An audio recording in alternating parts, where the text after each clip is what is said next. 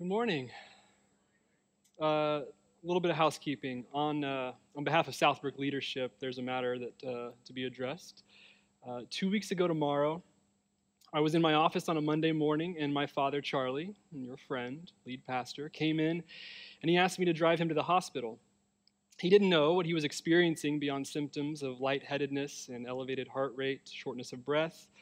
However, after clean EKG test and CAT scan, he seems to have the condition tachycardia, generally uh, irregular heart rhythms, and uh, that was the symptoms he was experiencing. Beyond significant fatigue, he's doing very well. He's taking time off to recover and sort through the matter. His phone's off, he's unreachable. However, he wants you all to know he would very much appreciate your prayers in this time off. Uh, praying is the most you can do to offer your support to Charlie and Sherry at this time.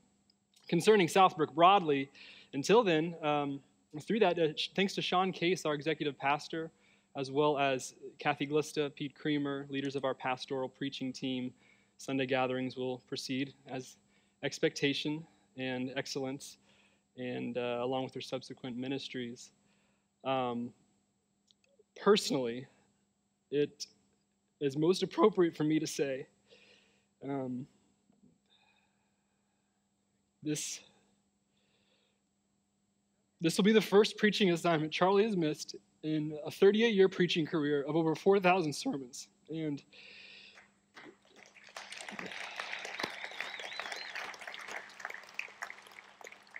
And the other night, he expressed to me how sad he is to miss his appointment with you to talk about the gospel with his dear friends. So, someone with that kind of steadfast love, you can be assured will be returning very, very soon. Okay?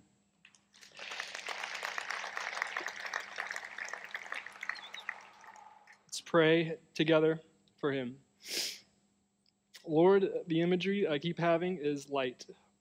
Your light that is warm, like a beach it heals, and um, and so we pray towards that imagery on our friend, our father, our pastor, and that he feels that all these prayers of the saints together. And we pray this in Jesus' name. Amen. Well, moving to our text, if you um, if you can think to Thanksgiving morning, before the feast comes, you have, you have a scent in the air, you have an aroma, don't you? And so if you have your, uh, figuratively, your nose to the air of Romans at this point, you begin to pick up a scent. You're very keen to it. It's the aroma of the gospel that is starting to perfume the air. Chapter 1 says Gentiles, anyone that's not ethnically Jewish, us, most of us, I think, we're unrighteous by birth, unclean, unfit to be the people of God. In chapter 2, what we've worked through the last couple weeks and where we're at today, it says the righteous lot of humanity, the most pure lot of humanity, well, they've transgressed the covenant. Their attempts at righteousness post Easter only but condemns them all the more. So, what do we do? Quite the predicament the pagan liberationists, us, we're on the outside looking in. The Bible thumping devotees, the, the pious lot, they stand condemned. So something must happen. Something has to happen to history, in history, and for history.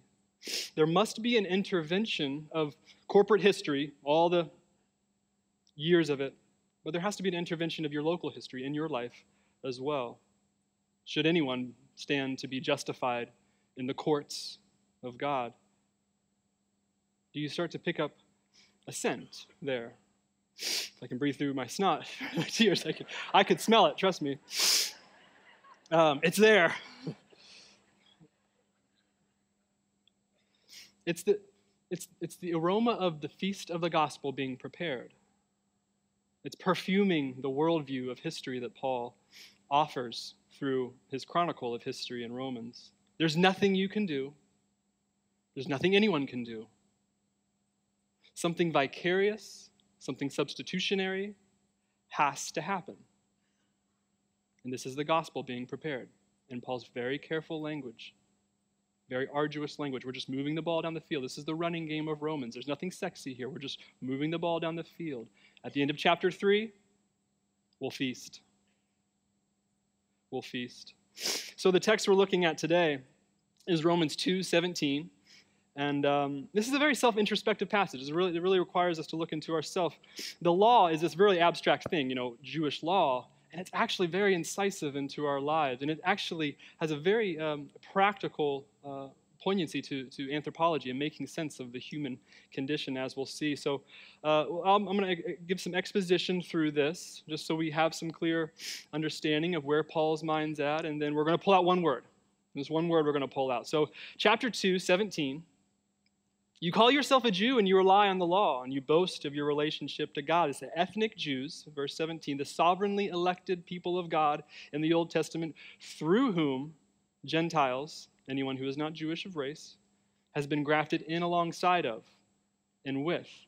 Verse 18, and you know of his will, and you approve of superior things because you receive instruction from the law. That is Judaism. Judaism is like, uh, when we look back on it from where we are in in America in the Western modern world, it's not one thing. Judaism is a lot of things. It's like saying, what's, what's Americanism? Well, there's a lot of different interpretations of what Americanism, same as Judaism. It's not just one thing. What Paul is speaking towards is the religion of the Mosaic law, particularly the law given at Mount Sinai to Moses in the book of Exodus. Verse 19, you are a, you, if you are convinced that you yourself are a guide to the blind, and a light to those in darkness, God's purpose in constituting a nation of Israel by means of the law was to mediate his presence into the world. Israel was the vessel, the steward, which would bring about saving the world. Verse 20 You're an educator of the senseless, a teacher of little children, because you have in the law the essential features of knowledge and of the truth. Essential features of knowledge and of the truth. Paul means the law this is very important. The law is the prefiguration of the Christ, it is his very word, of which he gave in person to Moses on Sinai, and through which he has called Israel and is saving the world. Verses 21 through 24 Therefore, you who teach someone else, do you not teach yourself? You who preach against stealing, do you steal? You who tell others not to commit adultery, do you commit adultery? You who abhor idols, do you rob temples? You who boast in the law, dishonor God by transgressing the law. For it is written, The name of God is being blasphemed among you, the Gentiles, among the Gentiles among you. This is the hypocrisy. The hypocrisy is the inevitability of the boasting that Paul is talking about in this circumstance. It's very circumstantial what he's talking about with, with, with hypocrisy in the Jews. And it's come about because their covenantal unfaithfulness. Verse 25 For circumcision has its value if you practice the law, but if you break the law, your circumcision becomes uncircumcision. Therefore, if the uncircumcised man obeys the righteous requirements of the law, will not his uncircumcision be regarded as circumcision? And the physically uncircumcised man, by keeping the law, will judge you to be the transgressor of the law, even though you have the letter and circumcision. For a person is not a Jew who is one outwardly, nor is circumcision something that is outward in the flesh. Verses 25 to 28. This is a literal boundary marker, circumcision, that Paul is talking about. All to illustrate his next point, verse 29. But someone who is a real Jew is one inwardly, circumcision of the heart, by the Spirit, not by the letter. This person's praise is not from people, but from God. Central to Paul's theology and coherent with the teachings of Jesus, internal transformation by the Spirit, not external modification by one's will or religion or cultural precedent. So, a surface moral reading, if you just read this and you say, So, what do we learn here, folks? Don't be a hypocrite. And we can just, you know, we could, well, there, that's that. But I'd be out of the job for that, you see. Now, this is the very word of God. There, there is something more there. There's something so much more. You have to see beyond a pure, purely moral reading of Scripture every time you come to the Scriptures. And so to do this, you need two things. Two things to see beyond a purely moral reading list of legalistic do's and don'ts. Do this, don't do that. You need two things. The first thing is you need a theology that is born out of need. You need something that, that tells you something about your nature, that addresses your problem right now, that addresses your condition right now. You need a theology that's practical, an interpretation that's practical. So that's number one. You need a theology born out of need. Number two, you need a theology that brings you to your knees. You need a theology that tells you something about the nature of God and how he relates to you. This is worshipful. So you need something practical from the text and something worshipful from the text. The way you do that is we have to find the gospel in the text. The gospel's there, the scent, it's there, and we have to go smelling for it. We have to go looking for it. And the way we're going to do this is through, through three little steps that we're going to take. Um, the problem, there's a problem with humanity. If you haven't noticed, there's a problem. A metaphor for that problem. We'll characterize that problem in a metaphor. But number three, uh, this, this metaphor directs us into our new reality. So, number one, the problem. In our passage, Paul characterizes the inauthentic Jew. Uh, this Jew is animated, if, if you've seen, he's animated by an action. He does something, and then there are attributes to that action, an outcome. The volume of the passage is characterized by the circumstantial attributes, which are hypocrisy. But the action, the thing that you, the, the, the, the infraction, I should say, the revealing part of the Jew's character is verse 17 and 23. It's the boasting. In Paul's view, a real Jew has no need to boast. That is, someone who understands their totally unmerited gifting doesn't boast because who boasts in a gift that's totally unmerited? They didn't, they didn't achieve, they didn't earn. If someone said to you, think of this someone said to you, How much debt do you have? Um, credit cards, medical, college, doesn't matter. How much debt do you have? I'll pay it. And they pay it. You would, you would feel so many things. You would, you, would, you, would, you, might, you might even feel ashamed. You'd be humbled, certainly. But you would feel no need to be arrogant about it. There would be no, there would, you wouldn't go telling people that this, is, this was my condition and this is what happened. And so you have to see, there's an essence, there's something deeper beyond one side of, of boasting. There's an essence to it. Very few people in, in our day to day lives, I mean, we, come, we encounter some, but very few are arrogant. It's just not well adjusted adults aren't arrogant people it doesn't work in society. You don't really you don't really get ahead. But we all boast. There's all something, a part of us that we don't boast in an abundance of what we have. We boast from an impoverished heart. Boasting is an attempt to compensate for what we lack, what we fear, our insecurities, what we've never had. On another side of spectrum of boasting, humble people boast. Boasting is so instinctual to the human experience. Boasting is nearly primal. We're so inherently devoted to the idea of the practice of boasting. Uh, novelist David Foster Wallace famously said, uh, It's insidious, it's unconscious, it's a default setting that's eating us alive. But you think, the more and more you think into boasting, um, as I have this week, it's very practical. It's very psychologically practical boasting. Boasting covers us over and on. It covers us socially, it covers us emotionally, it covers us relationally. Um, most of you, I, am like you, most of you, you don't, have the, you don't have the luxury to hide. You don't have the luxury to withdraw all the time. You can't say in February on a Monday, I'm just not feeling it. Seasonal depression is getting the best of me. I'm not going into work today. That doesn't, that doesn't, that doesn't work. It might actually work with, you know, I suppose my generation. You can, you can do that. Um, the older generations, you couldn't do that. So not every illustration is perfect, guys. It's not. But so what, so what do you have to do? You have to compensate. You have to cover that up. You have to compensate it with, with personas, with tasks, with busyness, with moral piety, with uh, social political um, kind of righteousness, we have a primal need to be covered up. Whether you believe in a doctrine of sin or not, no doubt you, like me, have spent so much time, energy, money, worry, work to cover up something undesirable about yourself.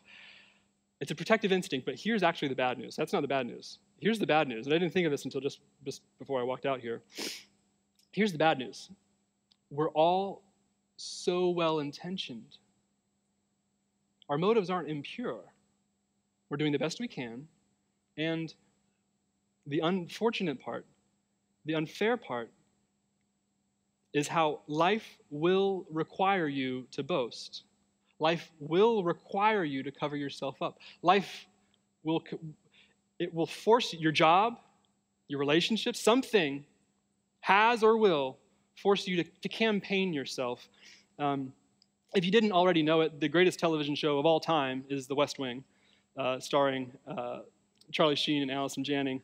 Um, now you know. So uh, it's an older show, um, but everything you need to know about, if you're in leadership at all, everything you need to know about leadership is found in the seven seasons of President Josiah Bartlet. Save the purchase of your next leadership book. Just get HBO Max um, or whatever it's called and watch The West Wing. I have been, uh, really for about six years now, just been watching it on a cycle from crying babies to sermons that keep me up at night. Uh, the West Wing is it's what I go to, and I've just been watching it over and over. But uh, about a month ago, I was watching the sixth season, and uh, the the upright and noble presidential hopeful to come after Josiah Bartlet is Matt DeSantis. And he's at an existential crossroads in his uh, uh, Democratic campaign, which is based wholly on education reform. That's, that's his very heart, is just to reform education for the impoverished kids. And that's all he wants to talk He doesn't talk about anything else. He just wants to talk about education reform and how we can get more money to teachers and how we can support teachers and how we can help students. But he's suffering in the polls to very lackluster competition. And so his campaign manager, former Deputy Chief of Staff Josh Lyman, if you've seen the show, love Josh, he confronts him and he demands he drop the Too Good for Politicism Act and start throwing real political punches, namely through petty uh, political campaign ads. He doesn't, by the way, because the show's fiction, and um, there's a joke somewhere in there. You, you make it. But the point is, it doesn't matter how virtuous you are. It will, life will demand unconsciously that you start campaigning yourself, that you start some kind of self promotion. At some point in your career, your relationships, your identity, whatever it is, will demand that you campaign to survive. Not just get ahead, but to survive. This is something um, that, that has come out of a real disciplining this summer for me, and the Lord has impressed upon me and I, I realized like this, there, was some kind of burden I was carrying, and it was this need to, to, to camp, like I, the feeling of I was on the defense stand all the time. You, you, you feel like there's a, there's a fictional they out there in your life. They. You don't know who they are, but they're there. And they're telling you, well, you really don't, you know, it's really kind of, you know, they're just, they're saying, you don't even know what they're saying. They're just going, they're just saying things in your ear, and they are there. And you have to campaign against they. Perhaps you had an overbearing mother growing up who was hard on you. And if you're really honest with yourself, despite how much you love your children, the reason that their well being consumes your life is you're proving something to her, proving something to yourself that you are adequate, that you are worthy. Or perhaps you're the firstborn sibling. Hmm? You've always done the right thing. You got good grades. You were never too indulgent or impulsive. You do firstborn sibling things like you have a good interest rate in your mortgage. You've always been a, you've always been a Christian, but you're really not sure why. You've always been a morally reasonable person. You're not self righteous at all. There's just not that much that needs to be transformed. But it's all so much work. It's all so much pressure, being the one that everyone depends upon. You feel like you're about to crack because you know you're not all right. You just have some kind of covering that makes you seem all right. Everyone boasts. Everyone's covering up something, even the most humble of us. So boasting is the problem. It's a covering. It's like a garment that we wear. It's like clothing that everyone wears to feel worthy. And that's number two, our metaphor. Our boasting, metaphorically, it's like a garment. It's like clothes. Everyone wears clothes. Some of us wear similar clothes. Others uh, uh, of us wear different clothes. I wear this jacket six days a week. Six days a week I wear this jacket. I've been wearing it for two years for six days a week because I'm just terribly uncomfortable around people. And something about this jacket makes me feel comfortable, so I wear it all the time. I wasn't going to wear it today. I was trying not to wear it today. And I even wore layers underneath so I wouldn't be cold. And I, I here I am with the jacket. So what does that say about me? Some therapist out there is going to email me. Here are my hours. Here. So for objective reasons or for subjective reasons, such as my coat, the clothes we wear say quite a lot about us. We all wear clothes, unless you're into some really weird stuff. Then you know. Um, think back what Pete said. Genesis three. What's the first thing that Adam and Eve do? Instinct. Instinct takes over. They cover up. But they cover up, and here's the catch they cover up with something provided by the Lord, something of the Lord's creation. The fig tree covering up is not an isolated narrative event. It is the prefiguration of the law that the Lord would give to his chosen people, Israel. Israel's law, given by the Lord to Moses, was the means by which the Lord constituted a new people to bring them to himself, and then to mediate his righteousness, his presence, into the sin reality world. And so the Lord accomplishes this through ritual acts of atonement. The Hebrew word for atonement is kippur. It's an Arabic, it comes from Arabic actually, and it, it, uh, it means to cover up. Atonement means to cover up. Nothing fancy there. Cover over. It is littered all throughout the Torah, Israel's law. You can find it in Exodus, Leviticus, Numbers, Deuteronomy, all your favorite books of the Bible, I'm sure. Perhaps you've heard of Yom Kippur, the Day of Atonement. Mosaic law, it's, it's so far beyond um, the way our, our Western eyes see it. It's not a book of do's and don'ts. Yes, there are commands in there. It's written in, in, in, command language, but it is not a list of religious do's and don'ts. The purpose of the law is robust in its dynamic and function. Metaphorically, Israel's law is clothing provided by the Lord. Hence, the Jews boast in the law in Paul's passage, because no one knew the law like Paul. Blameless I shared an anecdote in Bible study a couple weeks ago of a rabbi who was once asked for a definition of dignity, and he thought for a moment and he said, Never letting anyone be embarrassed in your presence. So the Lord, full of love and a desire to give good gifts, would not let Israel be embarrassed in his presence. So he gave them, metaphorically, clothing something to cover up with. Leviticus 16:30 from this on this day Yom Kippur that atonement shall be made for you to cleanse you.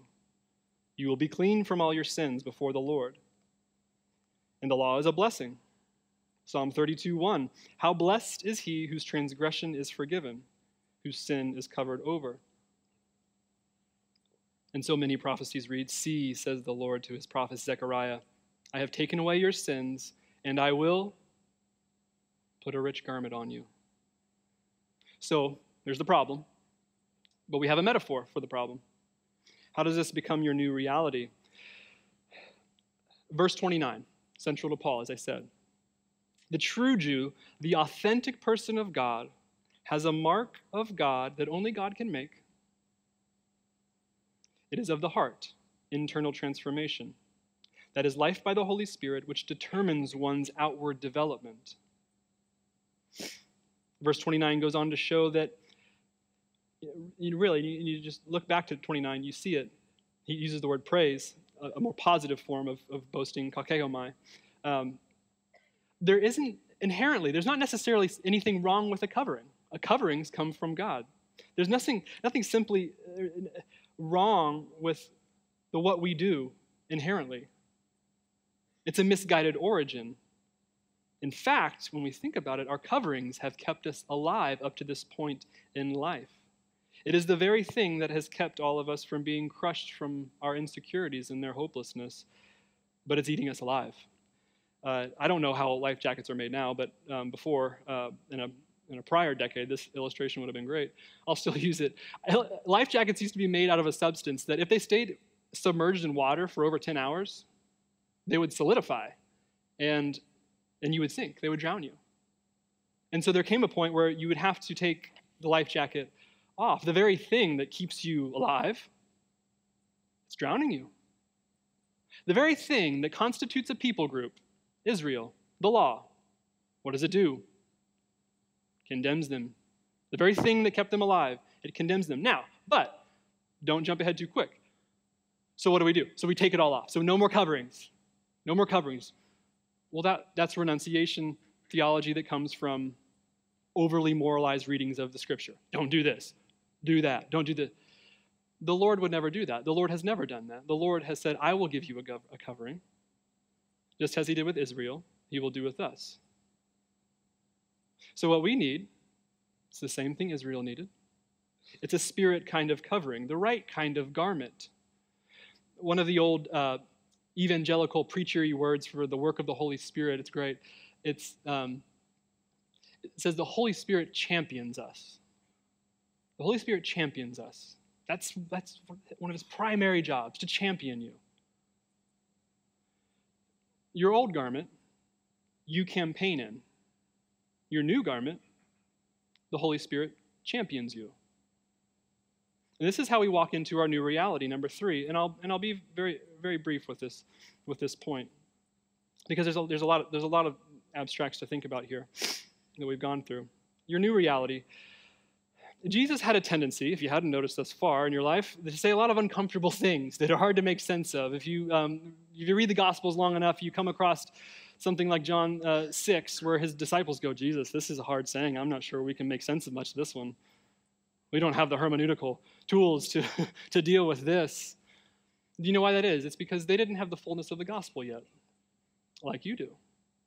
And there are many hard sayings of Jesus that we have to have gospel hindsight. We have to take what we, a post crossed reality, and read it back and to see the fullness of the gospel and where it came from, what problems it addresses, and where we are now with it.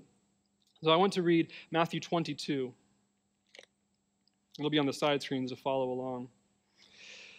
Matthew 22 is a parable of Jesus. He says, Jesus, uh, Matthew says, Jesus spoke to them again in parable, saying, The kingdom of heaven can be compared to a king who gave a wedding banquet for his son.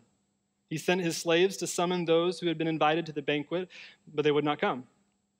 Again, he sent out other slaves, saying, Tell those who have been invited, Look, the feast I have prepared is ready for you.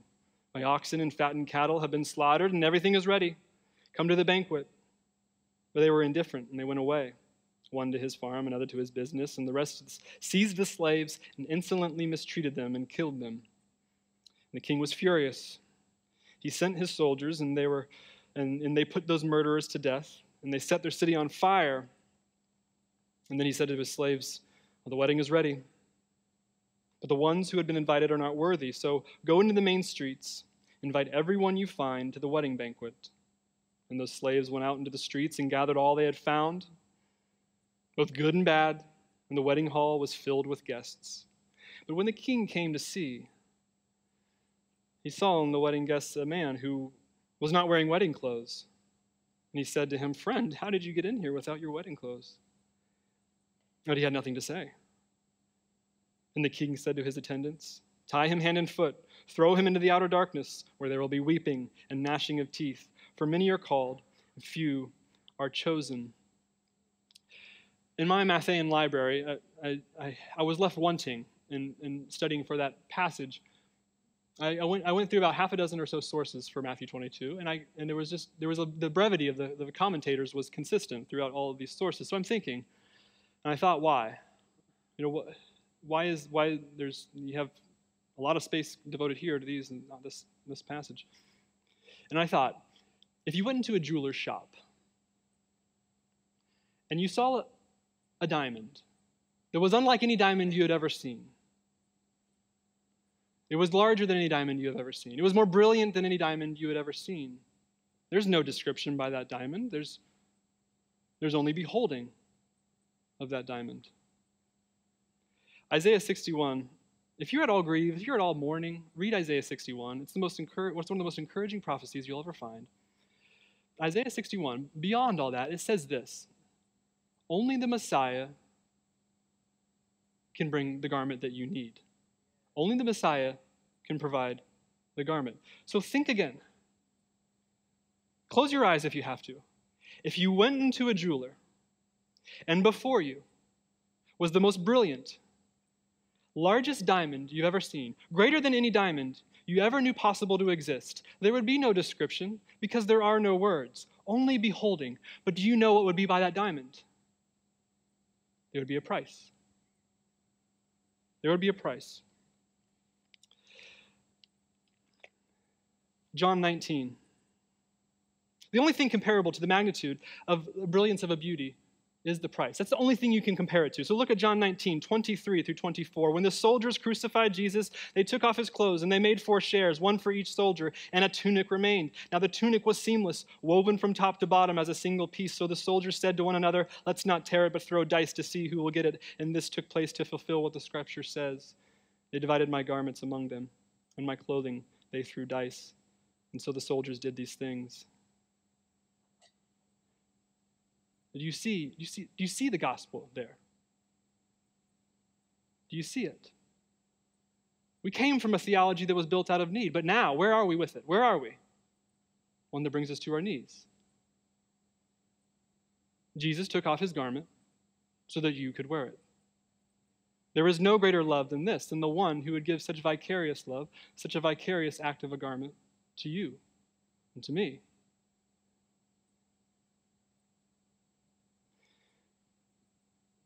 That's how we get into the wedding feast. A lot of Bible things here. For the students here, the world tells you this. You have two options. The world tells you this you are worthy, but you have to prove it to be loved. The gospel tells you this. What have we learned? Jesus says, I'll make you worthy. And there's nothing you have to do to prove to be loved. I have given you a new garment. We're going to, we're going to practice this now. This is imagery. I've given you imagery today.